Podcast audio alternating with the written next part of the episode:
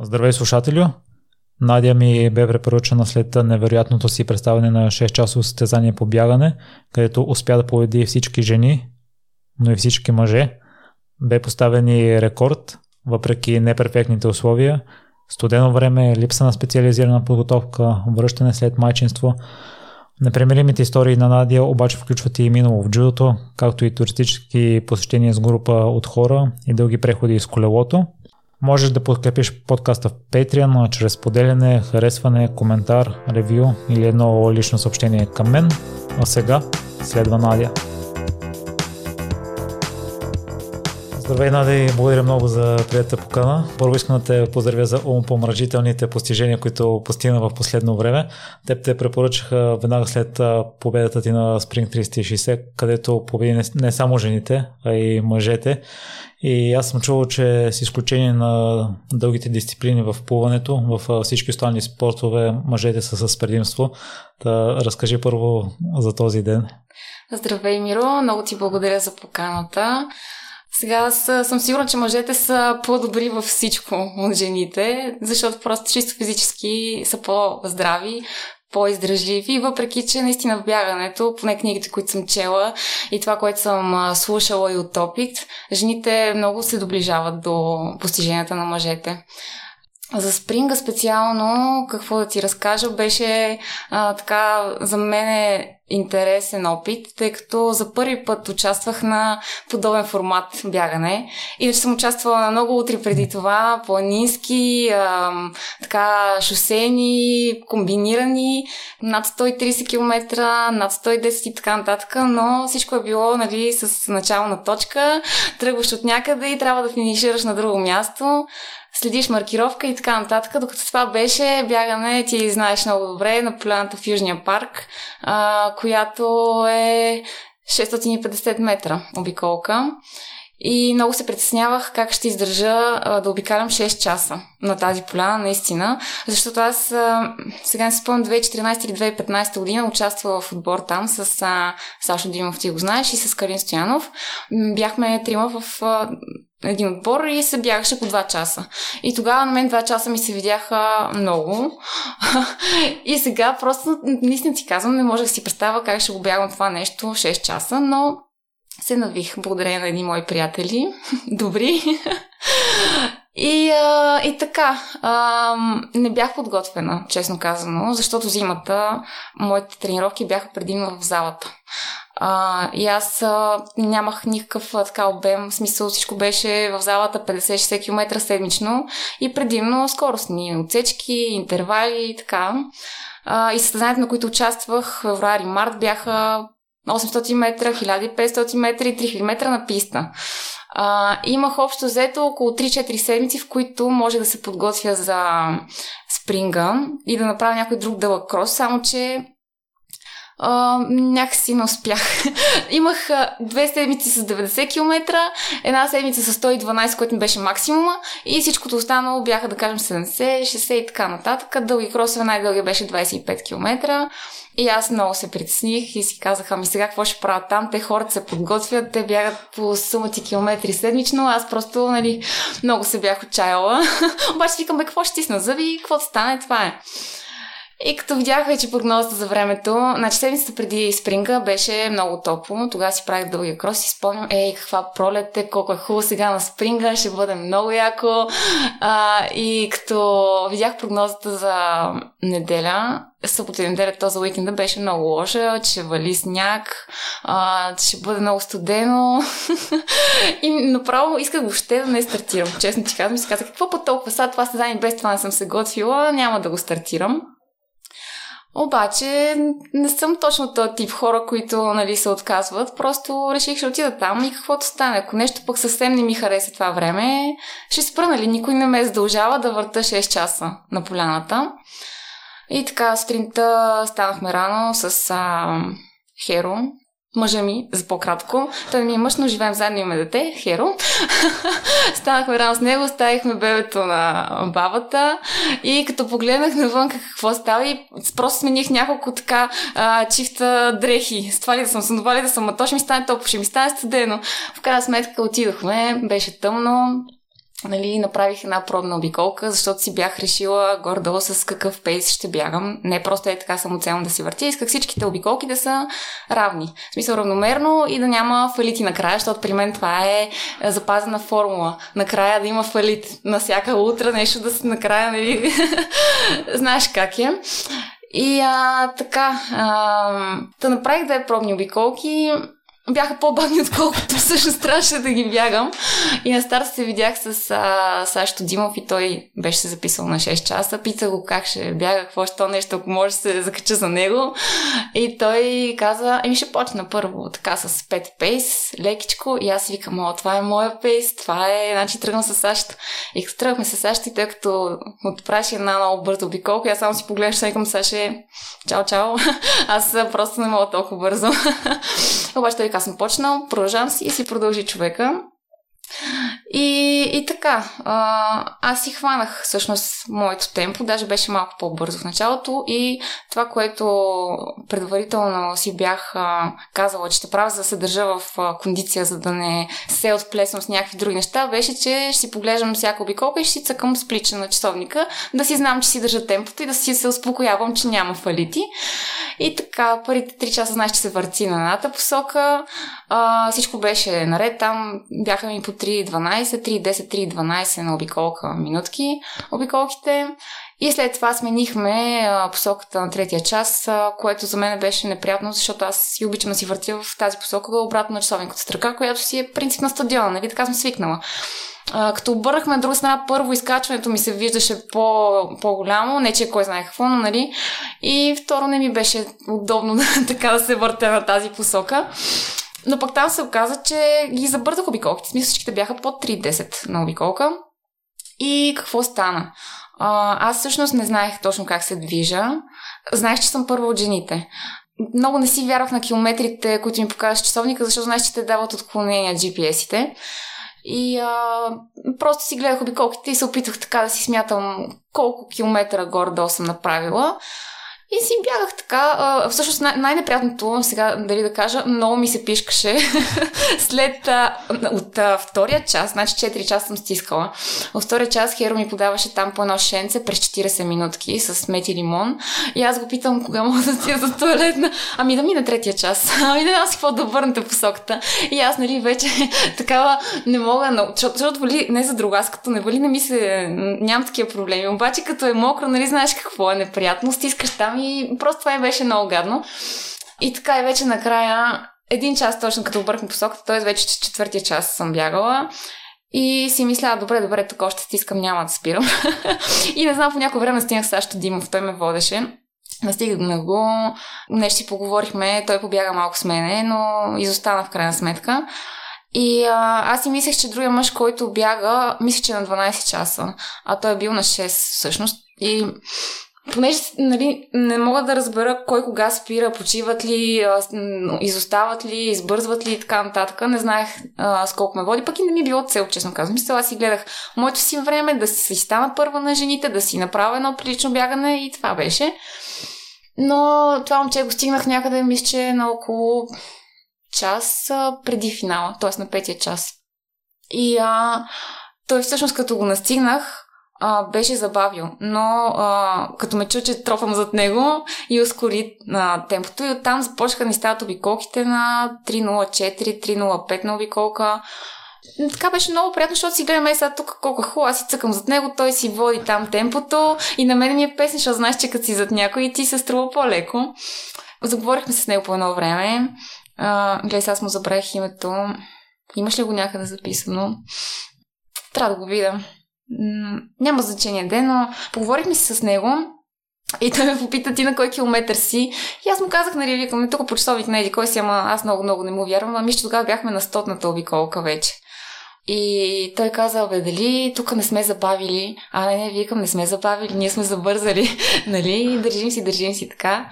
И някъде на около 15 минути преди финала, Uh, не знам защо пак решиха да обърнат посоката. По принцип, нали трябва на всеки 3 часа и предполагах, поне аз така бях останала с такова че като ние финишираме, ще си обърнат посоката на другите и това е. Обаче, изведнъж точно пред мен стана цялата работа. А, накараха ме така да свия през дървото, през кълта и аз много се ядосах. Не знам какво ми стана. Направо някакъв адреналин ми изби през ушите.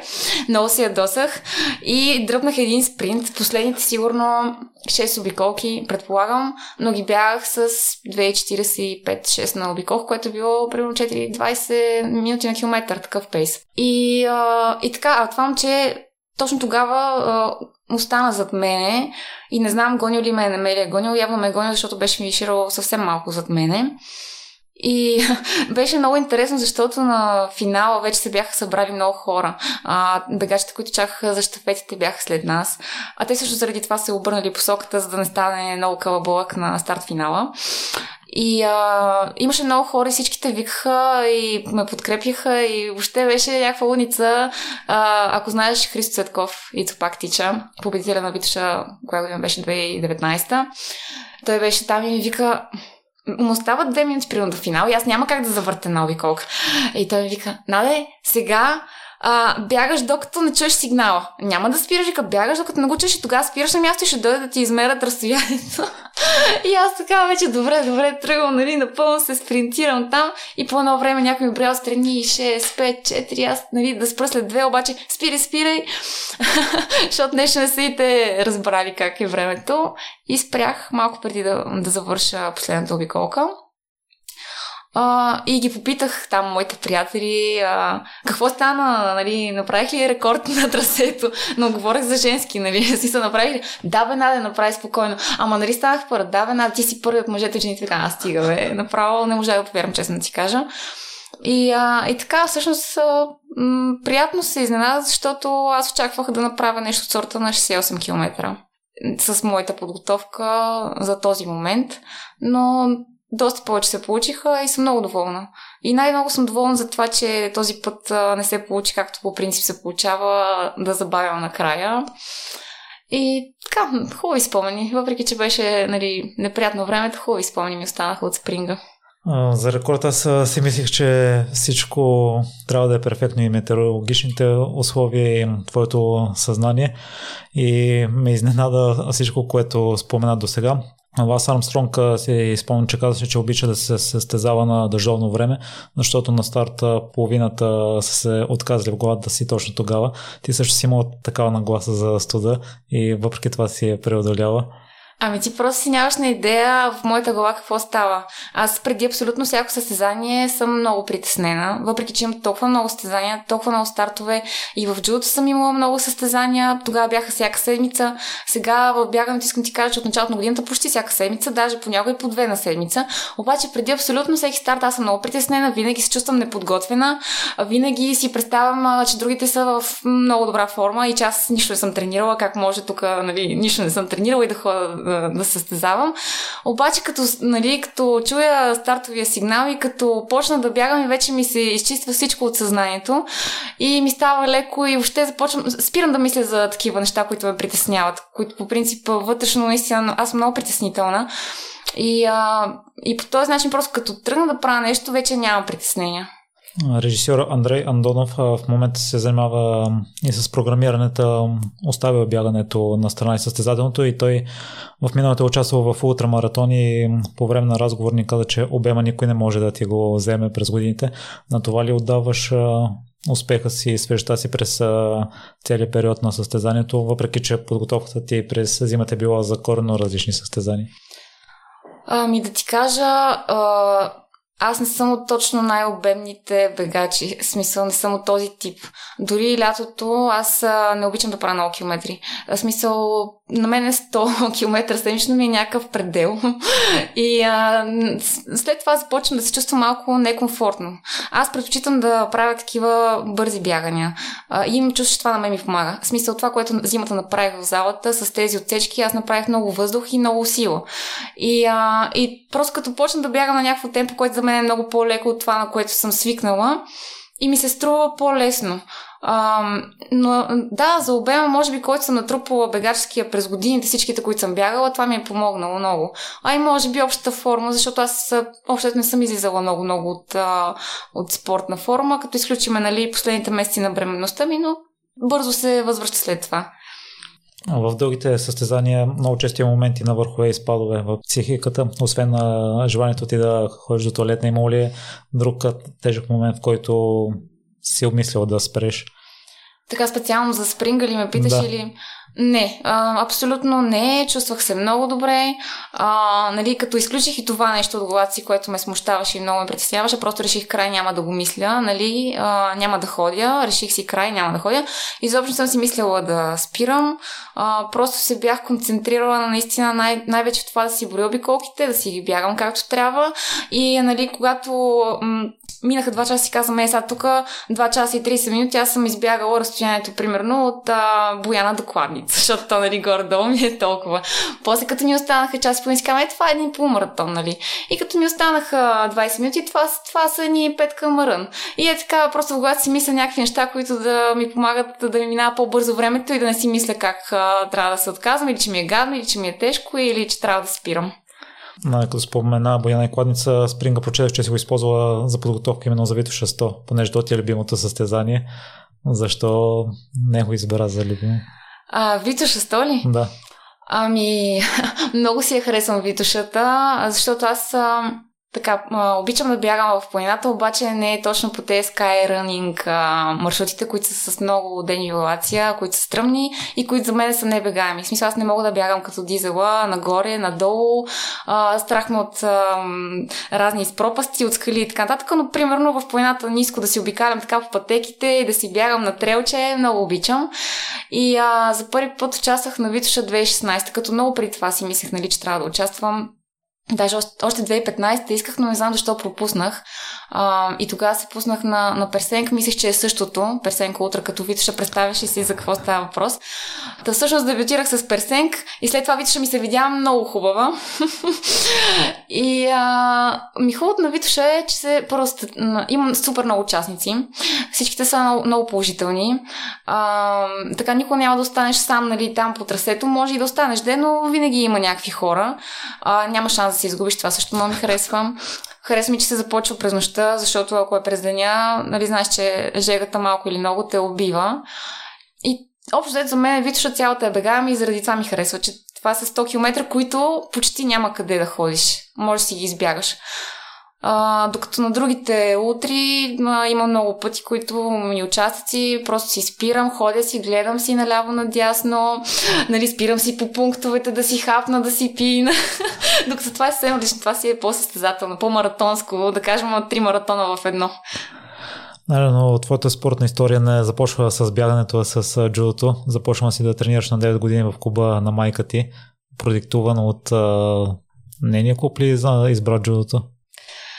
Ами, така. Значи аз в началото си мисля, че джудото е а, така, понеже гледах много филми, нали, с а, разни екшени, с Джеки Чан и така нататък и си мисля, че джудото е нещо такова. Въпреки, че майка ми ме е водила на състезания, гледала съм, нали, какво става, хвърлят се там, бият се нещо, дърпат се. Но в главата ми е останало такова впечатление, че, че просто това е супер, жестоко, нали, много готино. Но то нямаше куп. Всъщност тогава, когато започнахме да тренираме, тогава майка ми направи купа. В началото бяхме само аз, сестра ми и една наша братовчетка. И след около половин година, а, горе-долу цялото начално училище, нашите набори вече бяха 40-50 човека се бяха записали на джудо при майка ми. Имахме си клуб, ходехме по състезания и по-скоро желанието на майка ми а, е било това. Искала е да ни покаже спорта, който тя е тренирала като млада а, и да ни научи нали, на, на него. Аз също много се радвам, нали, защото в началото ми беше често казано скучно. А, мисля, че на тренировките веднага ще започнем да се хвърляме, веднага ще започнем да се бориме, да, нали, да ходим на стезания, обаче в същото време първите две седмици всеки един джудиско го питаш, първите две седмици само падни стани. Нали, всичките падания, напред, назад, наляво, надясно, през глава, през кълбо и така нататък. И то просто аз много ми беше скучно. Но след това, нали, започнахме да разучаваме техники, а, ходихме на състезания и видях, че а, има много голяма древни. Всъщност това, което го има в джудото, го няма в бягането. Защото в джудото си а, излизаш и се бориш срещу реален човек срещу тебе. Смисъл, абсолютно битката си е, нали, а, така, смисъл, отблизо. А, а докато в бягането наистина надбягваше с някой, но по-скоро нали, нямате някакъв досек, нямате някакви допирни точки, пък и м- по-скоро в бягането аз поне така за мен си, а, си бягам за да си гоня моите си цели, моето си време, а не за да гоня някой друг, защото винаги ще има някой по-бързо от мене. На абсолютно всичко. На маратони, на витуша, на, на, на всичко, нали? Но ако си поставиш някакви цели, си кажеш, ето сега, примерно тук искам да бягам по-добре от предния път, това ме ме мотивира. И така, за, за джудото и за бягането. В кой момент започна да ти харесва, защото на състезанията винаги си била на почните места. Е, явно е имало талант в теб. Ами, още от първото състезание ми хареса джудото. Тогава даже малко ме я, че станах трета, защото първата среща майка ми тогава беше и действащ съдия и беше а, съдия на съседницата ми, да кажем. Не беше при мен и при мен нямаше треньор, който да ми казва какво да правя. А нали, друго е, когато има някой до тебе над тамито и отстрани просто ти подсказва, дава ти някаква идея. Треньора на другото момиче, значи аз смятам, била съм, била съм четвърти клас или пети клас, малка съм била. Като си гледам снимките от тогава, просто а, и си спомням, че двете излизаме, не знаем как да си завържеме допълнителните колани, въобще и двете трепериме. Първа среща и на двете, очевидно, защото това беше най-малката възрастова група. И а, Нейният треньор просто ти каза, направи захват. И тя ми направи захват.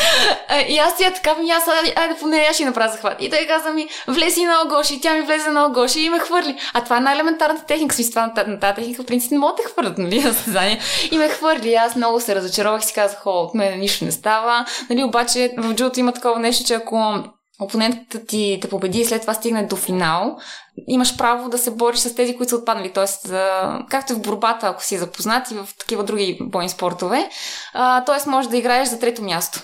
Това момиче стигна до финала и аз се борих още три срещи, примерно, за да стигна до трето място. И победих и трите срещи, просто защото вече, нали, не, не, не се страх. Беше ме яд, нали, че така не съм го измислила как трябва да се боря, нали, първата среща. И, и така. И след това си казах, а, не, не, аз не трябва да съм трета, аз просто това е груба грешка. Ще се поправя, докато на другите състезания ще съм по-добра и така. Общо взето така се запалих.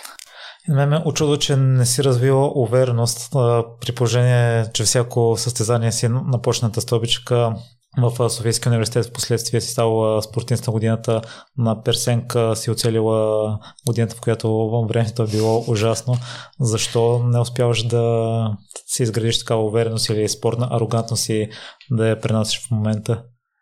Ами спортна арогантност не знам. Аз имам в мен спортен хъс, между другото.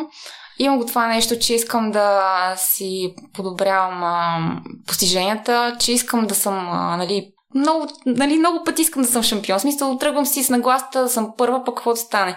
Или вече ако има някой много, много по-добър, си казвам, ми тук ще го гона, нали, пък какво да стане. Но имам някаква увереност, но просто си имам и съмнения, защото Казвам си, добре, аз не се чувствам достатъчно тренирана, да кажем. Знам, че може много повече да се тренира, защото когато бях в ЦСК, сега ще ти кажа защо нямам такава увереност. Защото като тренирах в ЦСК, аз не бях в спортното училище. Аз учих в гимназия и си тренирах към клуба, който беше към спортното. И там момичета и момчетата тренираха по дворазово, понякога три разово. В смисъл имаха си сутрешна тренировка, вечерна тренировка и на обяд фитнес. Докато аз ходех или преди ако съм първа смяна, след това ходех на една тренировка следобедна или обратното, нали, една сутрешна. И след това се пусках заедно с тези а, нали, съотборници на състезания и общо взето а, така ми беше малко трудно да, да се съревновавам с тях. Защото те имаха две тренировки повече от мен, общо взето. И а, другото, което е, а, там треньорите ни Симо Ценев, той а, минус година почина Бог прости, и Краси Томова а, те след всяко състезание правяха разбор. И ни събираха и казваха, нали, аз примерно съм станала втора или трета, не съм първа. Ами няма какво да коментираме. То само първото място може да коментираме. Тук трябва да се постараеш повече. Смисъл, нали, трето място и второто място въобще не се, не се отборяват за нищо. И, и така. Та другите всичките бяха първи, втори, нали, винаги първи, това, онова. А то също ЦСКА вземаше цялата стълбичка. Значи преди беше страшна доминация. От първо до трето място те бяха две трети места, само ЦСКА. ЦСКА, всичките точки на джудо, на самбо и така нататък. И от това, може би, съм се чувствала недостатъчно натренирана. И след това даже аз си спомням, че като завърши гимназията, вече не исках да тренирам джудо, защото ми бяха дошли много така нагоре тренировките. Исках да си обърна внимание само на ученето а, в университета. И съвсем случайно стана така, че се свърза с мен треньорката на Софийския университет, а, сенсей Анжелина Янева която също се мислила, че аз съм сестра ми, защото е харесала нея. И ме извика на един лагер с тях. А, и, и като отидох, защото той беше в Лозенец и аз отивам нали, с автобусче, така и така, и като отидох, а, ама ти ли си? ами аз си мислех, че си Вили. Ми, да, защото и сестра ми, тя е джудиска и е харесала състезанието, но както и да е, след това мисля, че не е съжалявала. То откакто започнах да тренирам в Софийския университет, отпадна това усещане в мен е, че трябва на всяка цена да съм първа. Там беше абсолютно по друг начин структурирано всичко. И тренировките, и нагласта за състезание. Никой не те а, кара на живот и смърт, нали, да си първи на 100%. Просто отиваш, а, правиш каквото можеш и каквото стане. И така на мен много ми се освободи а, така, психиката. И започнах да побеждавам хора, които преди това не съм побеждавала на състезания. С много, много по-малко тренировки. Искам ти кажа, че в университет все пак нали, повечето хората си отделят внимание на ученето или на други неща. И по-малко се тренира. Не са чак такива тежки тренировки. Аз там ги чувствах много леки. и с тези по-леки тренировки и с по-положителната нагласа, аз мисля, че много по-добре се представях на състезанията. И защо спряш джудото? Ами спрях, спрях общо взето горе да откажем като забременях, защото преди това си ходих. И след това исках да се върна, обаче пък а, настана тази ситуация с коронавируса и залата ни я затвориха и още в момента няма тренировки. Аз много искам да отида, защото те тренировките са 2-3 пъти седмицата, нали? Не, не са супер много.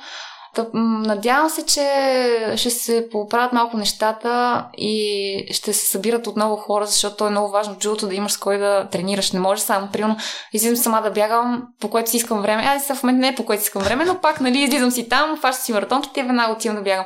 Докато тук си има някакви часове, нали, трябва да се напасват с малки, малко по-трудно ще но според мен е, имам много голямо желание, честно казано, липсват ми много тренировките а, по джудо нали, какво е родител да ти е треньор. А знаме, че трябва да разграничиш ролите си на треньор и ролите си на майка, защото подходът трябва да е различен. Ох, ами, е, мен ако питаш, е, тежко е на родителя да ти е треньор. Защото колкото и да се опитва да, нали, да излезе от ролята на родител, аз поне за мен си спомням, че майка ми винаги ме караше аз да правя най-много хвърляния, най-тежките упражнения, най-трудните хватки, най-техники и така нататък имаше най-много очаквания към мен. И в смисъл другите деца не я разочароваха толкова много, като нещо не направят, но аз а, определено се усеща как нали, не е доволна, ако не направя нещо. Но не ми обръщала нали, специално внимание повече на мен, отколкото на другите деца. На всички си обръщаше еднакво внимание, но просто това, което на друг, на друг някой, ако не му се получи, няма проблем. Но мен, ако не ми се получи, тук отиваш наказание, нали, патишко ходене, лицеви, коремни насико и такива работи. Та, да, интересно е родителя да ти е треньор. А да и в Софийски избираш специалност туризъм. Какво те насочи към нея? Ами съвсем случайно, защото Всъщност аз в гимназията бях с профил биология и химия, с изучаване на английски язик и всъщност като влязох в тази гимназия, си мислих, че ставам, да кажем, или заболекар, или ветеринарен лекар, или нещо такова. Обаче нещо стана, не знам какво и не ми харесаха вече тези предмети толкова, колкото преди това. А, и с, може би, в 12 клас се ориентирах, че искам да следвам нещо с география, беше ми интересно. И така, и понеже много обичам да пътувам, си казах ми защо пък не е туризъм, това ще е интересно. Си представях, нали, туризма, само си пътувам, обикалям си целия свят, взимам си пари и, а, и така, но всъщност на мен не ми се получи, както си мисли толкова лесно с туризма. Аз а, не ми достигнаха там някакви стотни, за да ме приемат и учих една, една година география, чиста география, без педагогически профил а, и се прехвърлих а, на другата година да уча туризъм, като си взех две години за една. Нямаше опция да, нали, да мина в първи курс. Направо трябваше с второкурсниците да взимам всичките изпити от първи курс и от втори курс. И така. Ама не съжалявам. Беше много интересно. Много така приятен опит за мене. Но след това си започна да работиш в мечтата си, водила си групите в а, различни държави. Индия, Андора, Чехия, да. а, тук Балканите.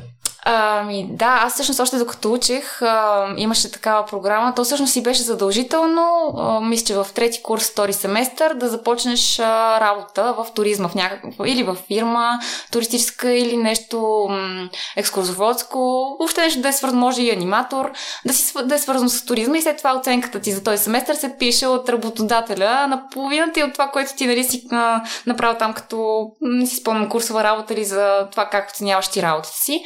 И аз още тогава започнах а, да работя. Мечтата ми беше в Бохемия, защото тогава преподавател ни беше шефа на Бохемия, Байко Байков. Той ни преподаваше, мисля, че беше екскурзоводски а, екскурзоводска дейност туризма и много ми хареса как го обяснява, как се водят групи, как нали, се правят програми. Видява се много интересни. Си казах, ей, тук в тази фирма ще съм. Отидоха на интервюто и си спомням, че той не беше още дошъл. И ме, тогава ми интервюира една колежка, каза, преценяваш, че шеф го няма. Аз, а, не, не, така ми е още по, нали, спокойно. Диде той и ми каза, ми, добре, кажи сега защо искаш да те вземем, защо мисля, че тебе трябва да те вземем. И аз а, казах, аз съм сигурна, че ще ме вземете мене, защото, защото аз съм точно за тази работа. И, и те ме взеха наистина. И така започнах там да си работя. Може би около две години работех. След това минах а, м- да уча магистратура, продължих да работя още малко и се прехвали вече в друга фирма. Но оттам започнах всъщност да водя групи и групите, които водех в Бохемия бяха а, автобусни екскурзии. До Гърция съм водила, до Тасос и до Истанбул, ама супер много пъти. Примерно до Истанбул около 10 пъти, до Тасос 15, не знам. А, и си обикарах, нали, в другото време си ходех по другите дестинации, когато можеше. И вече започнах да, а, да водя самолетни, да кажем, чартери от новата ми работа в Планет в момента работя. И там а, искам да ти кажа, че съм водила 160 човека, два пъти сама, а, в Руваниеми, в Кападокия. А, къде, къде още съм водила? Чакай, че... Ами да Санторини три пъти или четири пъти. Не знам. Но е така, винаги са ме пращали. Аз не знам. Примерно съм ходила на Санторини, пращаме да ги вода на Санторини. Аз вече нали, се пута какво ще правят тук тия хора. нали, не знам какво точно да, да, да, трябва да направите. Са много хора, не са тук един, двама, трима, един автобус, 44 човека, който съм водила преди. Един самолет е сумати хора, но както и да е. Било е забавно, винаги имало много интересни случки покрай работата и покрай пътуванията. Имаш ли с някоя любима случка? Любима случка. Така, а те повечето да ти кажа, те, които си ги спомням, са по-негативни, да кажем. Но най-хубавата ми случка е, когато водих една група до Андора. Те бяха а, интересна група, бяха смехотерапия. А, някакъв такъв курс пуснах смехотерапия на Моника Балаян, може би си я чувал. И а, така бяха много положително настроени хората. Тогава си спомням, че аз нямах никакви проблеми. Това може би било единствения път, в който аз нямам никакви. Може да имам някакви неща, обаче просто са минавали е така, нали, хората не са се впечатлявали както по принцип.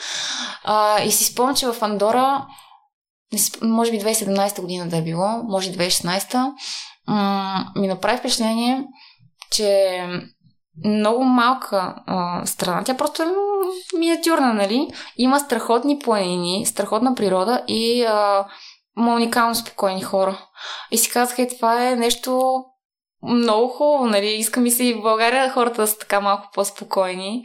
А, тъс, това ми може би така най-приятната група. Иначе за неприятни случки, колкото искаш, чупани автобуси, закъснели, не знам си какво, там не съм преборила нещо и така нататък. Няма хотел, няма не знам си какво. Това ми се случва много пъти. Аз ви се възхищавам и за пътуването с автобус. Аз веднъж съм а, ходил до Турция с автобус и пътуването беше сигурно 12-13 часа и на мен ми омръзва да а, стоя. А, също и за подготовката и историите, които разказвате в автобуста. Интересно ми е да разбера какъв е процес преди да заминете, за да се подготвите детално за дадена държава. А в този случай има и непознати такива.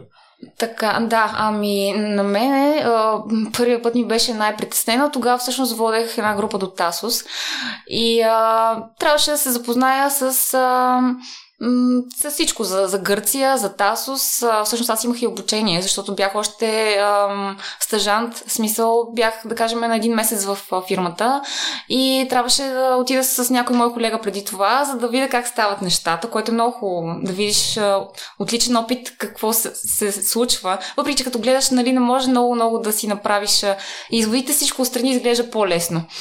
Но тогава случих с много хубава група, с моята колежка а, и видях как става. Всъщност трябва да си подготвен за настаняването. Пътниците винаги да ги броиш толкова ли са, тук ли са, къде са, защо ги няма телефони, да имаш на всичките, нали. Организационно е малко сложно. Минаване на граници, всякакви такива неща, които трябва да се уреждат.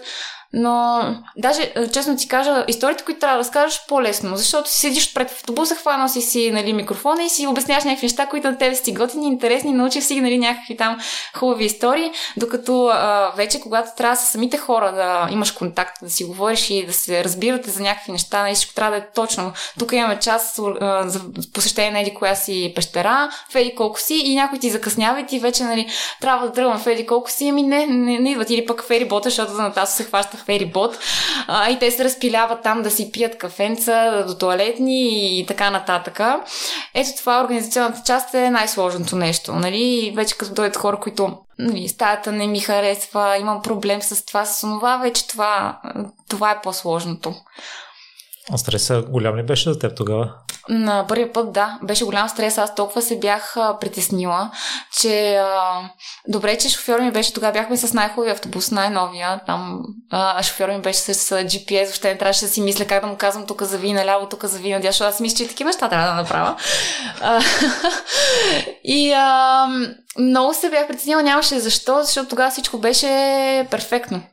Но, а, нали, аз не споделях на хората, че ми е първи път, защото си казах, е, сега тук ще ми се качат на главата, ще ме направят на нищо. Аз съм била на колко? На 20 години и съм изглеждала на 15. Тогава си бях направо детенце.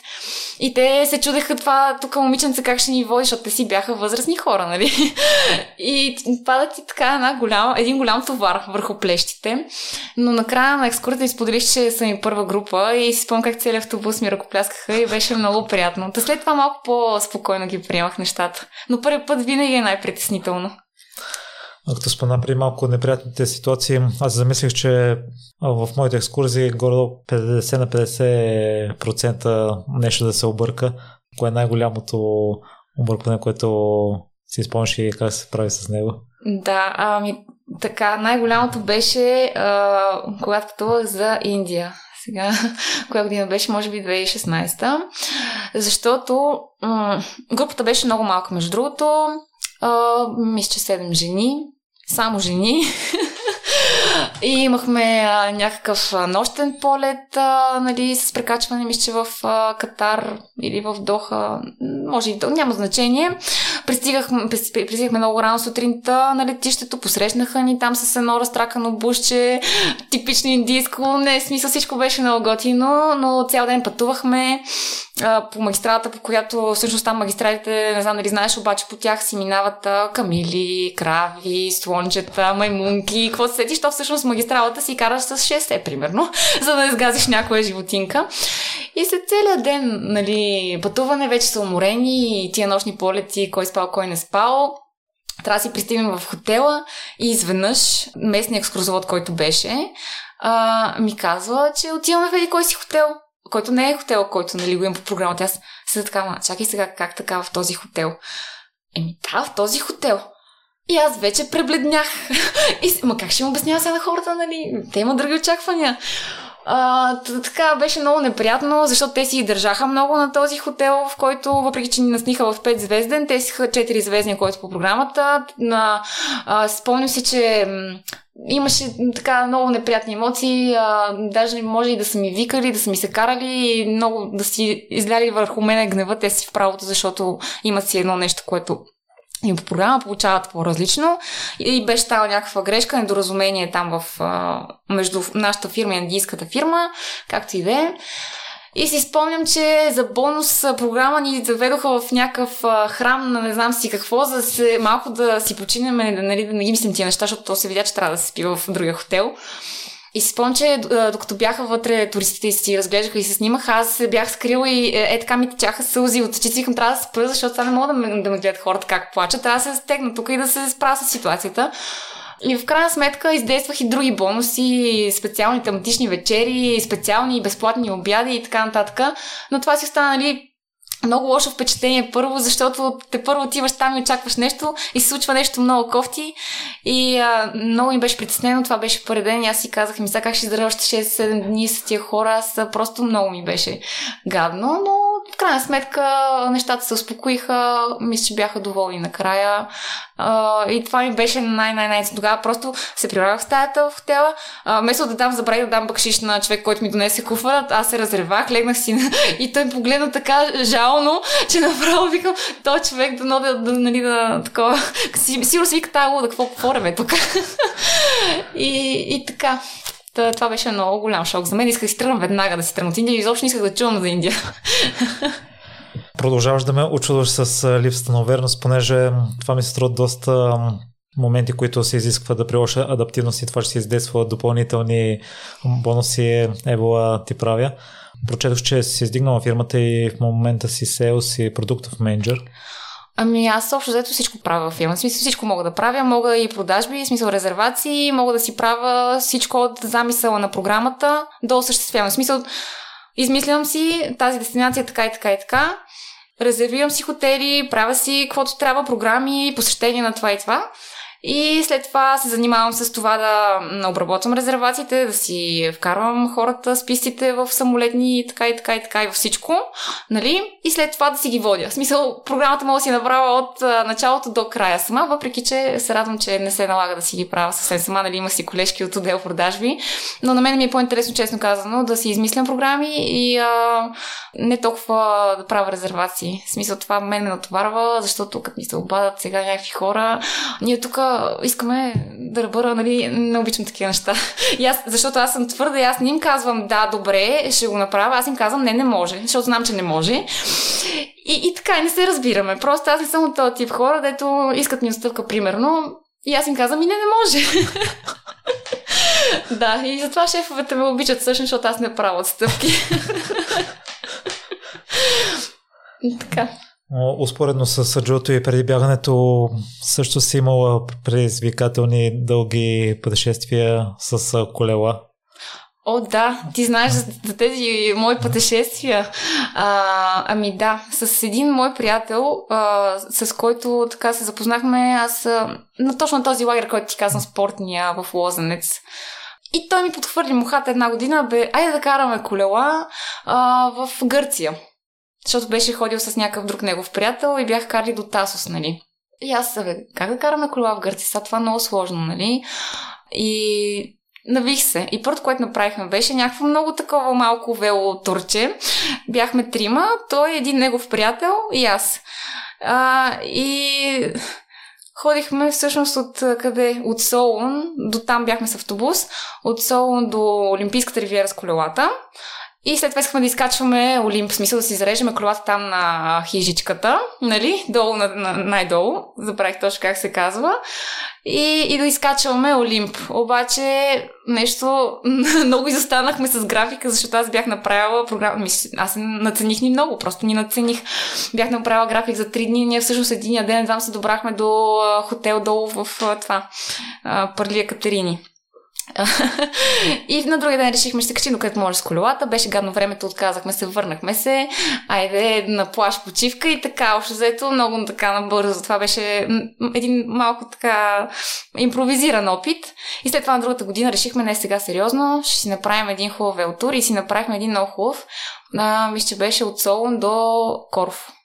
И пак беше колко, пет дена може би е било, обаче много карахме, много беше така по планини. Тогава не съм била с шосейно колело, бях си с някакво крос, такова градско. Той беше с, ам, а, с какво беше бе? С някакъв байк, нормален и с едни раници на гърбовете, между другото не сме били зисаги, а с примерно 10 кг раница, защото аз си мисля, че ми трябват много дрехи, че ще ми трябват много неща и, и така.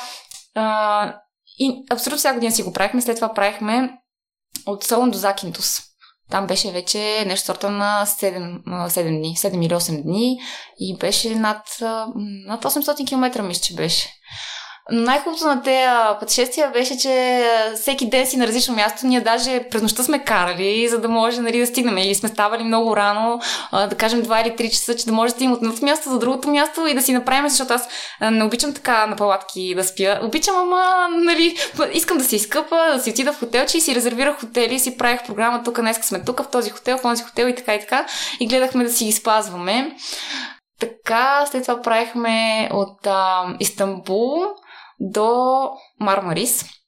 Обаче направихме една отбивка, така чупка към а, Памук Кале защото това е голяма забележителност, не може да изпуснем. Мисля, всичките велотура ми бяха свързани с това да се видят някакви места, ако може някакви забележителности или природни, или нали, а, други. В смисъл, хем да си пътуваме, хем да, ни, да си виждаме, да си разглеждаме, да си научаваме някакви неща. И много-много видяхме. Изведнъж Гърция и Турция ни се сториха малки а, и нали всяка година се чудим къде-къде. А, след това измислихме, че ходим от Барселона до а, къде беше? До Неапол. Да. През три държави, нали, Испания, Франция и а, Италия. И там вече срещнахме много логистични проблеми. а да, всъщност тук си спомням, това ми е останало една от случките, които никой няма да забравя. А, първите два дена карахме с него по над 200 км, примерно 220, но беше ти така радничко си и караш, нали, няма проблем. И на втори ден стигаме до м- Монпелие, и а, там бях резервирала някаква нощувка. Това е огромно. Между аз мисля, че Монпеле е някакъв такъв много малък град. И... А ние пристигаме там в 11 вечерта, то улиците са пълни с хора, някаква е така лудница.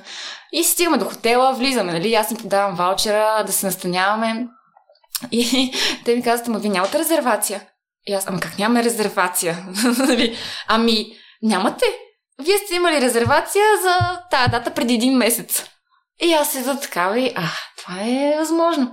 И не съм получила имейл, смисъл не съм, не съм била уведомена, не съм знаела, че съм направила грешка. Явно като съм търсила много хотели на много места, нали, да намеря на ниска цена, съм объркала и съм си цъкнала за някаква друга дата.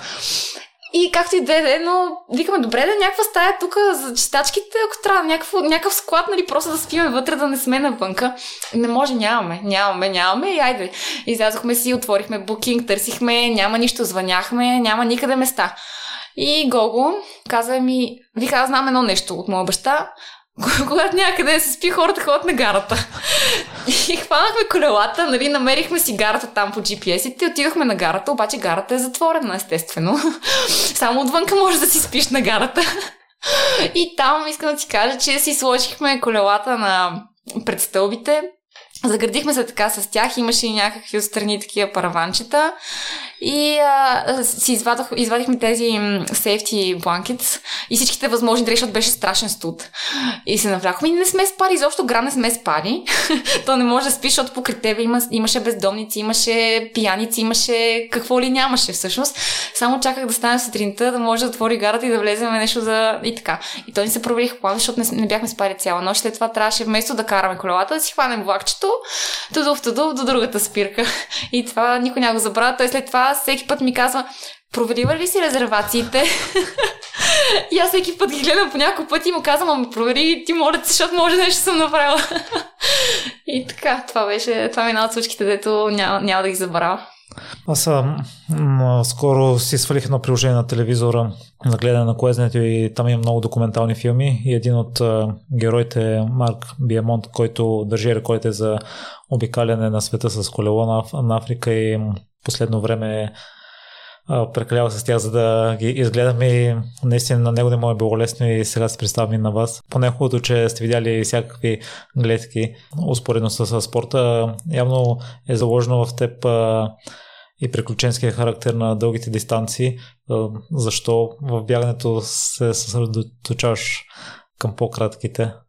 Към по-кратките, ами да ти кажа, аз ги харесвам и по-кратките, само че много по-кратките. Да кажем нещо от сорта на 800 метра и 1500 метра ги харесвам също, въпреки че съм от най-бързите бегачи. Ами защото не знам, в мен има адреналин и а, дългите бягания са свързани с по-скоро монотонно а, бягане, да си хванеш един определен пейс и с него нали, да бягаш. Докато в тези а, по-късите бягания, да кажем, примерно на 800 метра, там трябва до края да се раздадеш. Мисля, там просто, даже накрая, като бягам 800 метра и не си усещам горната част на тялото, смисъл ръцете, тук рамене, всичко ми е схванато. И а, усещам по-голям адреналин в тези по-късите бягания. Но да кажем от 1500 нагоре въобще няма, не ме влече, защото пак започва да бъде нали, равномерно, но с по-бързо темпо, да кажем. За 3000, за 5000 не говориме, 21 км изобщо изключвам, това не ми е изобщо приоритет. И, и оттам татък да кажем, че от 1500 може да отидем директно на маратона, като дистанция за мене. Да, ти още в а, кариерата си като джудиска си вкарала и допълнителни тренировки с бягане, но към него се пристрастява след а, един полумаратон в Плодив през 2012. Какво стана на него, че те спечели бягането? Ами, да, аз винаги съм бягала. Не винаги, ама да кажем от четвърти клас. Тук изкопирах сестра ми, защото аз много мразех да бягам, обаче тя се беше захванала да върти обиколки на стадиона в Мирково. И аз си казах, а, то нали знаеш, като си по-малък и винаги сравняваш с големия батко или голямата кака. И аз, е, как сестра ми ще ходи да бяга, аз няма да хода да бягам. и ходех и аз и започнах там по 7-8 обиколки, 10 обиколки, нали, и започнах да си ги правя всеки ден. Просто е така, не знам, приятно ми беше и започнах да си ги бягам. И си спомням, че винаги, когато е имало, съм имала време, нали, или след джудо, или вечерно време след училище, или когато и да е било, или след университета, съм си ходила да бягам. И всъщност какво се случи? Бягах си аз на НСА, защото там ми беше най-близо докато живеех в студентски град. Много обикалях на тази малката обиколка на стадиончето от 300 метра. А, и както си бягах, абе винаги имаше един човек много възрастен и ме изпреварваше. Ама аз се да така викам, аз съм спряла тук. Никой друг не ме изпреварваше, той и още едно момче. Ама айде викам си, добре, момчето е младо, ми той е човек тук. той прилича на възрастта на майка ми или на баща ми, не знам, много възрастен, как ще ме изпреварва. И той обаче не стига, че бяга, ами аз си слушах музика, нали? Много обичам, като бягам така на обиколки, да си слушам нещо музика, да се разсейвам. Тупваме по рамото и не се бяга с музика. Прави ми забележки. и един път, нали, сваля, сваля музиката, свалям слушалките и викам, ай, добре, сега ще бягам без шалки, идва този човек и ти къде бягаш? Какво тренираш? Не знам си какво. И аз нали обяснявам, джудо, така и така. Айде да те вода с мен на един полумаратон в Плодив. Викам, какъв помартон с повече от 8 км не съм бягала в живота ми, нали, 10 км как. Няма проблем, ще ги изкараш. За колко ще ги изкараш, не се знае, но ще ги изкараш. Ми викам, добре, нали, навих се така, викам, този човек, какво толкова? Ще ги изкарам, бе, ще ги изкарам. и отидохме на този прословутия полумаратон. Той е, каза се Съединение, между Съединение и Пловдив, точно на 6 септември, на празника на Съединението. И може да си представиш на 6 септември какво е в Пловдив. Една страхотна жега. Бягахме по абсолютно открит път, нали? Хубавото, че там е така надолу, равно и така нататък. На старта си взех номера и той ми каза, добре, къде ти е часовника? И аз съм какъв часовник? Е, как ще бягаш без часовник? Е, за какво ми е часовник, нали? О, добре, ще бягам с тебе. и всъщност той го избяга с мене. Целият по маратон. Той беше малко повече, беше 23 км. Избягах го, аз след това а, се чувствах много зле, смисъл обезводних се, а, въобще всякакви такива а, проблеми, които можеш да си представиш, ги имах. И даже едно момче, който пътува с нас, Иван Загоров, той също е бегач, тогава ми каза, ами най ти след, след това, след този помартон или ще се откажеш от бягането за винаги, или викаш, ще се нахъсаш и много ще бягаш.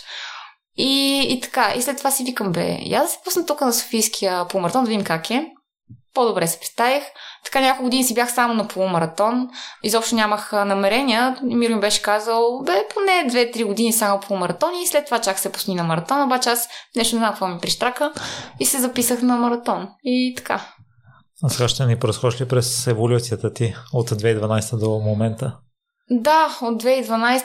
Ами всъщност аз, а, знаеш как тренирах за тия маратони тогава? Аз тренирах само с някакви крошчета по 10 км, не повече. И всъщност аз като видях има едно бърче такова супер леко в Борисовата, това ми струваше много стръмно. Направо исках да спра до хотел, то в момента изобщо не е стръмно, то си е бегаем абсолютно не е стръмно. И аз така си ходех с 10 км крошчета, си ходех на полумаратони, на маратони, на всичко, на на персенк на всичко. И какво, какво се случи? А, не знам, мисля, 2015 година аз всъщност много преди това исках да тренирам лека атлетика, да кажем, 10 клас съм била, исках да тренирам лека атлетика, се бях свързала с един треньор, но той ми каза, не може да си в два спорта, в смисъл не може да си в джудото, там от федерацията ще се разсърдят и всъщност не, не започна да тренирам. Някъде 2, нали ти казвам, 2014 или 15, 2014 избях първи си може би 2015 се свърза с мен този същия треньор и ми каза, искаш ли за нашия клуб да те картотекираме? И аз му казах, о, не, изобщо не искам да ме картотекирате. Нали, не искам да се занимавам, искам да си бягаме така и така. И след това се свързаха с мен още треньори. Явно не знам какъв е той интерес. Аз не, аз не бях чак толкова бързо на маратон. Аз първи маратон беше 3 часа и 17 минути и 59 секунди. Примерно, някакво е такова. Нищо, нищо кой знае какво. Обаче явно се реши, че има някакъв потенциал и че може да се надгради. Та, всъщност тогава а, се навих по някакъв начин да се картотекирам в Бъфала. От тогава много се дърпах и бях в клуба на Керамик Лимпелин при а, Стефан Печев. Той е много възрастен треньор с много опит. А, и там започнах да се подготвям уж за маратон, защото аз му казах, на мен целта ми е маратон, да си бягам хубаво на маратон и така, но тогава не съм имала изобщо намерение за 3 часа, въобще не съм знаела, нали, там, и така да си бягам. И някакси, не знам, с течение на времето ми се е, появи така някаква муха в главата. Тук, нали, едикъв си, бях чела някаква статия. А, едикъв си процент от хората бягат а, маратона под 3 часа, ама някакъв много малък процент беше тогава. И аз викам, е, арбе, тук някакви 18 минути, трябва да направя нещо, нали? и така. И също това, което се случи, е, че започнах да ходя на всякакви състезания. Исках само за маратон да тренирам, обаче той ме пусна на 3000 метра, на планинско, дълга, къса. Това аз бях, ама ти представяш си някакъв такъв човек взет от парка, нали, като мене, а, дето си бяга 10 км крос и отива изведнъж да бяга с а, а, Милка, Анита, нали, с някакви такива, с, с Радосвета, Симеонова, с Маринела. Просто бях последна на опашката насякъде. И аз много се депресирах. Просто беше пълен дизастър, всичко беше ужасно. И, и така, и даже се бях отказала, честно казано. Даже едната година, 2018 или 2017, не знам, си бях маратон и за мене си, без вече не бях към клуба. И някъде по това време се запознах с а, Херо. Той след това направи бегачески отбор Жулистан. Много хора започнаха да тренират. А, и, и пак се върнах към това нещо, че защо да не го направя този маратон по 3 часа. Плюс това знаех, че той е подготвил хора за маратон по 3 часа. Нали, Майя Недялкова го беше бягала там, не си спомням коя година, може би 2017 го, го бяга по 3 часа. И си казах, е, то човек знае как и ще, нали, ще стане работата. И така. И всъщност работата не стана. Единия маратон го бягах колкото си бях бягала там преди лично 3 часа и 13 минути. А, другия маратон, абсолютно това ми е единствения маратон, в който не съм завършила 2018 година. Изобщо бях DNF на 20 и няколко километър.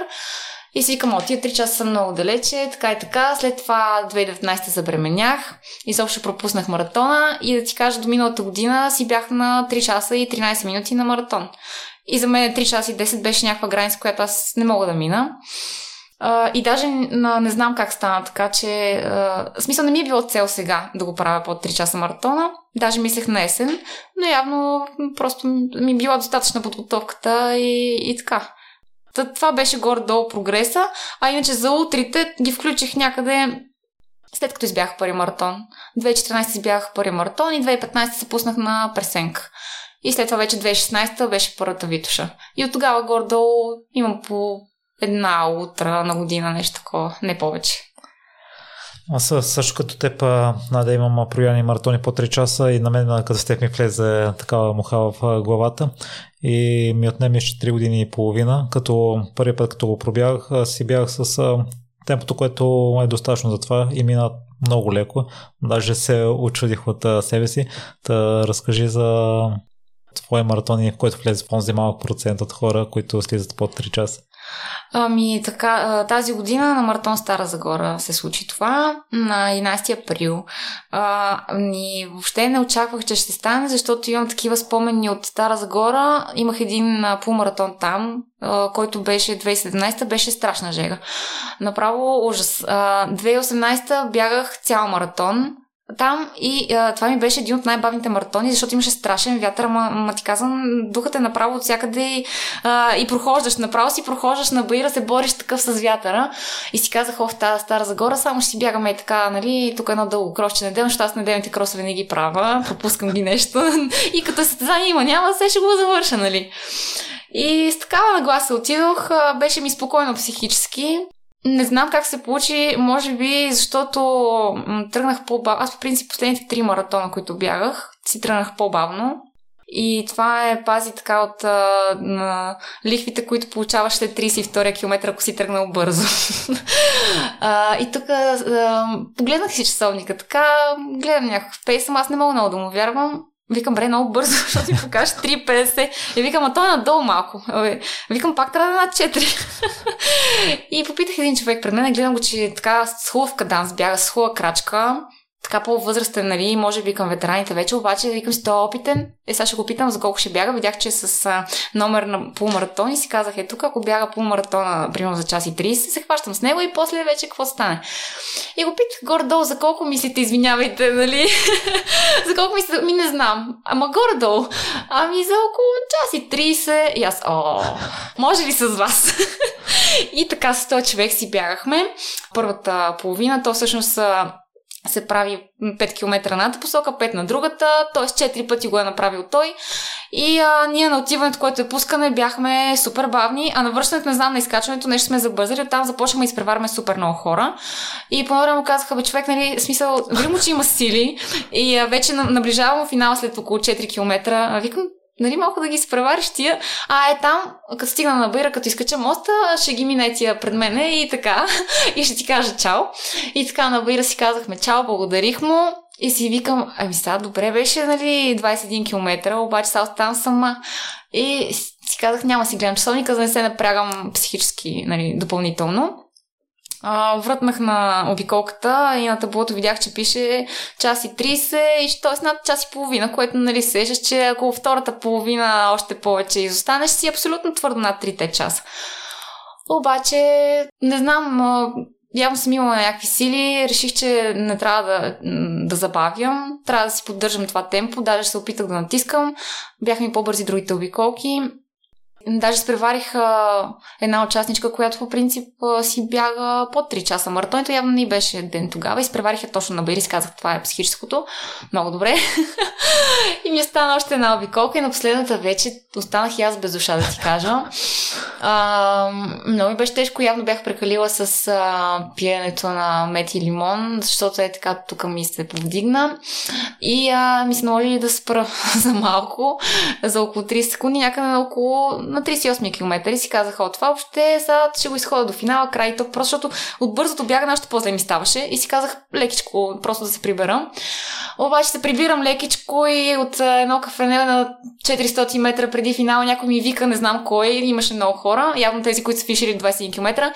Айде, наде, под 3 часа си. И аз нали, а, как така по 3 часа, ме страх си погледна часовника и вече прав финален спринт там, набирам се и гледам таблото вече пред мен, нали, а, 2 часа и а, 59 и 37 и 38 и си какво и викам, маля, маля, тук няма да успея на космоса и като пресяках вече викам, а не, по 3 часа не е възможно и така и всъщност искам да ти кажа, че а, зарадвах се, но беше много краткотрайно. Аз очаквах като направя под 3 часа да литна в небесата вече, че нали съм го направила. Това пък нещо не, не се зарадвах толкова много и сега даже си викам, бе, още може накъде, нали, още малко да се свали от това време. И ще се пробваш на Софийския маратон. При положение, че е толкова си отдадена на бягането, имаш възможността по край майчинството да тренираш свободно. Защо не успяваш да си направиш всички неделни кросове? Ами, така, аз по принцип, нали ти казах, че не обичам много дълго да бягам. Ако имам компания, ми е приятно. Или ако тръгна да бягам а, до, да кажем, от точка А до точка Б и да трябва да се върна. Обаче в момента първо на мен ми е притеснено, че трябва да оставя малкия за повече от тези колко си време. В смисъл, аз не искам да го оставям за повече от а, час или час и половина. И а, въпреки, че нали, хората, които го гледат, го гледат, на мен ми е притеснено. И може би това е причината, защото преди си спомням, че по-спокойно си правих като че ли дългите кросове. Но сега съм забелязал, че дори с тези до 20-25 км на мен ми вършат работа и не е голям проблем. Е сега, примерно за Витоша ще си направя няколко по, по-дълги по трасето, но а, не е чак така... А, в смисъл не е фатално при мен, ако не ги направя. При вместо ако не трябва да правя 32 км, а направя 25, не е чак така драмата. Да, е видимо, че не се отказваш от състезанията, каквото и да стават, какво е станало на онзи прослут маратон, единственото ти DNF? Ами така, спомням, че тръгнах много бързо. Може би защото тогава имах много голямо желание да падна под 3.10. Смисъл, нали, предната година имах 3.12, там и 13 и си казах, аре, това само 3 минутки, сега съм във форма, бях наистина в добра форма. Тогава ми ще бях бягала Витоша, да, 2018 бях бягала Витоша за 10 часа точно. И а, може би това ми изигра лоша шега, защото а, тръгнах бързо, пък времето беше много топло. На мен всъщност маратоните в топло време изобщо ми се получават. А, не, не ги, просто не ми го издържа организма това. Като по-студен, може би наистина, както кажеш ти, на мен ми е по-добре да бягам. Дори да, да вали или да нещо по-така на другите хора да не им комфортно, на мен ми е по-комфортно. И а, усетих, че, нали ти казвам, щом съм спряла не, това преди 30 км, да, спреш на 21 км, означава, че просто явно си тръгнал прекалено бързо. Усетих, че няма да ги а, а, финиш. В смисъл, няма, няма да им сили да завърши. Ако, ако го завърша, просто ще бъде с някаква разходка или с много спирания, или с... А, нямаше да ми е приятно. И затова спрях. Аз чух мнение на един треньор, че да избягаш маратон по 3 часа е много по-трудно, отколкото да завършиш дадена утра. Аз като съм гледал клипове за ултрамаратонци, които участват на състезание, не съм съгласен с това твърдение. Аз също като тем съм бял на Spring 360. Това ми е единствения ултрамаратон. И маратоните, които ги пробях по 3 часа, и двата бях с комфортно темпо. За мен минаха спокойно, без никакви кризи. Та, ти като човек, който има и завършени ултрамаратони, вече пробява маратон по 3 часа, от коя страна си? Ами аз по-скоро, понеже за мен това беше нещо много недостижимо маратон по 3 часа, а, мисля, че като, поне сравнявам си го сега с спринга, понеже ми е по-скоро, нали, като утра, ами по-трудно ми беше на маратона, защото а, темпото, което трябваше да държа, за, за мен беше по-бързо. Докато на спринга наистина беше по-продължително, обаче пък с по-бавно темпо и да ми беше по-така лежерно, по-приятно, въпреки че след спринга краката ми бяха, после не може да ходя 2-3 дена. А след маратон нищо ми нямаше. Маратона, веднага крошчета, това, онова, нищо, нали? Но за мен е наистина по-трудно е маратона по 3 часа, поне от гледна точка на жена. За мъжете, може би, но съм чувала и други, между другото, планински бегачи и ултрабегачи, които са казали, че шосеен маратон това е най-трудната дисциплина. И аз също го мисля, между другото. Да прочетох, че две неща те мотивират в бягането. Първото е да видиш докъде можеш да стигнеш. По край разказите на ултрамаратонци съм се наслушал, че понякога прекрачват границата. В главата ми изниква една история на Килиан на Журне, който се е опитал да види колко дни ще може да държи без да яде. На първи ден си направи нормално тренировката, на следващите дни имало енергия а, за нискоинтензивна тренировка, но е нямало енергия за високоинтензивна. И някъде на четвъртия ден е припаднало. А, за щастие е било на близостта, веднага са, се е оправил. А, ти къде поставяш границата в твоето съзнание? Така, аз въобще не, не мога да стигна такива крайности, в които е стигнал Килиан или други хора. А, смисъл, аз си знам гордо възможностите. Това, примерно, да се подложа на глад, няма да го направя. За мен е противопоказно. Аз трябва да ям, трябва да съм нахранена. Преди да тренирам, не мога, ще припадна. Мисля, аз един ден, ако не, не ям, ще припадна. А, другото, което е, ако са прекалено лоши условията, също вече бих се замислила, защото на Персен, да ти кажа, две, а, коя беше 2015, не, не, не го мислех много, но страшно много хора се бяха отказали. А тогава ти казвам, че буквално наистина имаше грамотевици, които светкавици, то е така до нас, нали, на открито, на такова. Беше много гадно. И а, аз тогава просто бях нагласа, че нали, не се отказвам, финиширам го. Не знаех какво е това да не финишираш. А, нали? Обаче сега, честно казвам, бих се замислила. Според мен здравето е на първо място. Така че не бих си направил компромис с здравето. Друго нещо, което прочетох, че те мотивира, е, че искаш да върнеш примера към човек, който ти го е, е дал. и че дори да стигнеш дъното, може да се издигнеш нагоре и не трябва да се отказваш в а, никакви условия, ако не е тайна за кого става въпрос. Ами, а, да, това е баща ми. В смисъл, по принцип бих казала и баща ми майка ми, но баща ми като цяло е а, такъв човек, той също е бил спортист цял живот, всякакви видове спорт а, се занимавал, като най-много го влече в футбола, нали? Даже беше а, треньор по футбол в отбора на Мирково. И всъщност той това, което ме е научил е, че няма нещо, което да не можеш да го направиш, ако си го поставиш за цел. И ако си следваш а, целите и с много труд и с а, старание, смисъл трябва да си постоянен, ще си ги постигнеш. Така че, а, нали, виждала съм а, как изпадат хората в някакви дупки, но след това как се а, мотивират и как могат да, да излязат от тях. Та, общо това е. А, искам да му покажа на него, че не трябва да се отчаява от някакви неща, които му случат, защото монетата винаги има две страни и в един момент може да си много добре, а в един момент да не си добре, но просто не трябва да се отчаяваш, защото нещата в крайна сметка винаги ще се наредат по някакъв хубав начин, ако си го мислиш, ако вярваш, че ще стане така. И за сега успешно му го показваш с личния си пример. Твоя начин какъв е за излизане от дупката? Ами, общото, мисля, че спорта е начинът за излизане от дупката, защото аз също съм преживяла много такива лични драми, кризи, въобще, нали, всякакви спадове съм имала. И а, момент, в който отидеш на една тренировка, дали ще бъде плуване, дали ще бъде джудо, дали ще бъде бягане, каквото и да е, просто да се разсееш, според мен е това ти прочиства съзнанието. Аз поне не мисля за нищо. Като, в смисъл не мисля за такива проблеми. Гледам да си мисля за някакви по-хубави неща, примерно бягам си тук, гледам си дръвчета, това, онова и изключваш малко и малко или много ми ще това помага. В предварителния разговор си говорихме, че евентуално следващата година отново ще смениш приоритетите си, което мен лично ме изненадва, тъй като а, си добра с бягането, въпреки че по твоите стандарти не си изпълняваш тренировките на 100%, защо ти се върти това в главата? Ами защото аз не обичам да а, зациклям на едно място. А, смисъл, обичам като си поставя една цел, я изпълня, да си набележа някоя друга. И искам да си разнообразявам. Просто ме еднообразието ме побърква, даже се опитам тренировките да са ми на различни места, да бъдат различни. И така, и в момента усещам, че м- може би малко прекалявам с бягането. Искам малко в други сфери да да си разширят така кръгозора, общо взето. А другото впечатляващо на спринга е, че си била в майчинство. Първо по какъв начин ти се отрази липсата на сън, тъй като всички знам, че това е най-доброто средство за възстановяване, а при малко дете вкъщи е невъзможно. Да.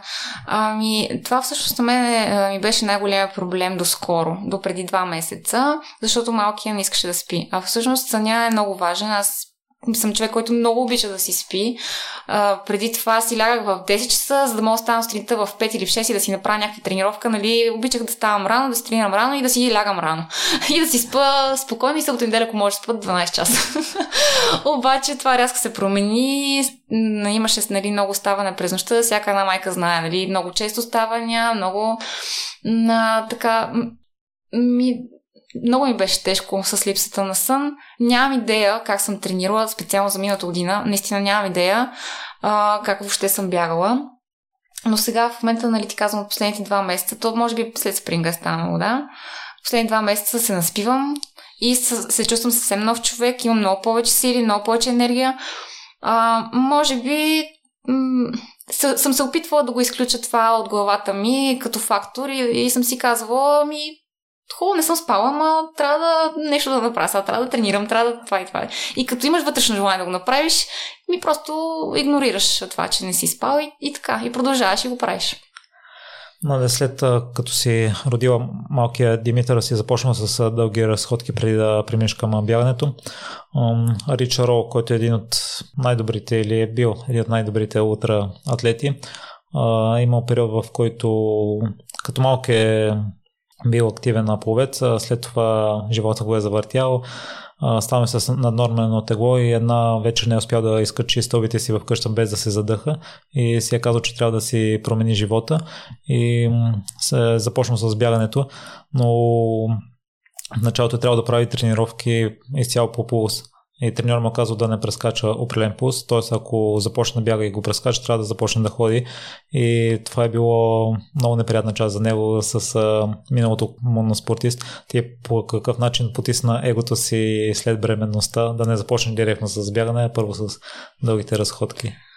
А, така, значи пак ще ти кажа, тук става въпрос за това как съм се чувствала и аз не съм се чувствала готова да бягам. В смисъл, аз съм имала някакви физически, изпитвала съм физически дискомфорт или някаква болка и а, всъщност аз а, егото съм си го потиснала още когато бях бременна. Защото аз бях до края на четвъртия месец, нали, леки крошчета и така и така, не съм се натоварвала, не съм правила някакви супер тежки тренировки, но а, след това имаше, имах проблеми, казаха ми, че трябва да забравя за бягането.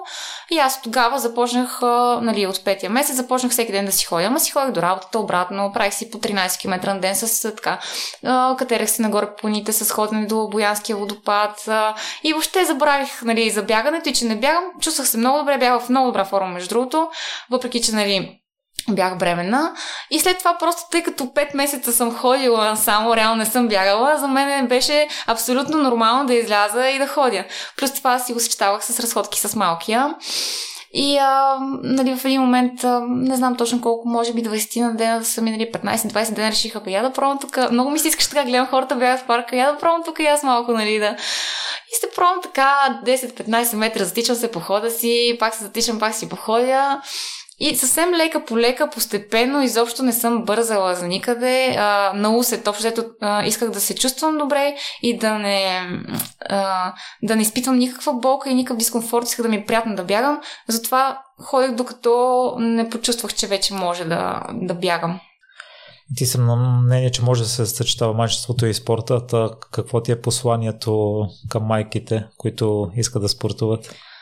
Аз съм на това мнение още преди да родя, защото сестра ми има а, двама сина и тя в момента е в някаква топ форма. Смисъл, а, абсолютно мускули нацепена изцяло, как да си кажа, тук всичко, всичките фибри се виждат, нали? И аз на нея съм и се възхищала как с две деца успява да поддържа такава форма, но съм виждала, че нали е възможно. И даже тя се като роди, а, стана още по, в смисъл още по-силна, още по натренирана. Някакси на... И съм мислила, че може би жените като родят стават по-силни. И съм виждала и други жени в бягането, които имат по едно, по две деца. Ето, примерно Тоня Тонева, тя също бяга много добре, върна се веднага след раждането, веднага започна да бяга. И Взимала съм пример, да кажем, от тези жени, виждал съм, че не е невъзможно. И всъщност, ако намериш малко време, дори един час на ден, защото аз много често по един час на ден, не повече. Максимум час и 30. Ако намериш по един час на ден, абсолютно можеш да си поддържаш формата. Да, в благодарствената ти публикация за спринга завършваш, че Ицо Светков ти е дала някои полезни свети. Той ми е бил а, гост в миналото, но тогава каза, че са тайни, не искаш да ги споделиш. Ами всъщност мога да споделя, то, то тайната е една, която е най-важната тайна, е, че трябва да се приемат на, по време на такива натоварвания и дълги бягания, утри и въобще маратони. Тайната е, че трябва да се приемат калории. И аз, моят най-голям проблем в миналото беше час, бях абсолютно без да ям, без да пия, без нищо. Първите ми маратони, всъщност всичките маратони, които са ми там а, над 3-10, са ми били без никакво ядене, никакво пиене и така нататък. И а, той ми каза, че няма как да стане без нали, да се яде и да се пие, да сме обсъждали с него всякакви варианти, какво ли не, смятали сме калории и така нататък. И другото, което той ми е казвал да, да си гледам а, пейса и да не съм по-бързо. Това смисъл да не си пускам емоциите и да се оставам на адреналина да ме подведе, защото си мисля, че съм много бърза, ама нали, бърза съм до 2 часа. най-важният съвет наистина е за яденето и пиенето. Ако всички а, го направят това нещо, според мен всеки може да бяга утре. Нали, ако слушателите искат да почерпат вдъхновение от теб, къде могат да те намерят и да се свържат с теб? Ами, могат да ме намерят а, във Фейсбук, в Viber, в... Общо заето, ако искат, че ме намерят. Те всъщност а, повечето ме познават от бегаческите среди. Аз а, даже съм давала съвети на доста хора. Не, че имам кой знае какъв опит или пък, а, нали, но това, което на ми се случва, аз мога да им дам в личния ми опит нещо. Ако някой слушател бегаш не слуша, кой е най-големият съвет, който би му дал? А, ами съвет, а, зависи сега, сега какви са целите на бегача, но има си хора, които си бягат за здраве. А, така аз много ги уважавам и аз също мисля след време да си бягам само за здраве. Другите хора, които си гонят някакви цели, бих им дала съвет а, да си ги гонят до края. В смисъл никога да не се отказват, а, защото а, целите се постигат. В смисъл няма невъзможни неща. Виждал съм какви ли не преобразявания на хора, които са били, да кажем, над 100 кг, над не знам си какво, изведнъж отиват, бягат маратон, бягат страхотно. И според мен това а, на всеки му е някаква... Да, трябва да има вътрешна мотивация да го направят. И, а, и това е да са постоянни. Според мен постоянството е най-важното нещо. Просто не може да искаш нещо, но тук, примерно, един месец след това се откажеш да отидеш на друго нещо. Трябва, като си го подхванал, да си го следваш и да си го направиш. В какво си се провалила? Ох, ами, проваляла, не знам. На мен като цяло живота ми е, честно казано, не го свързвам с някакви провали. Мисля, че нещата са ми се подреждали сравнително лесно. И, и в работата, и в а, и в образованието, и в спорта. Не си спомням за някакви такива рязки спадове, често казано и падения. А с какво се гордееш най-много, Наде? Еми, най-много се гордея с детето ми. То си е моята гордост. Благодаря много, че се съгласи да участваш и съм сигурен, че то ще бъде гордо и с теб, когато вече е осъзнато и разбере какво правиш. О, аз много ти благодаря за поканата и се надявам да е така наистина.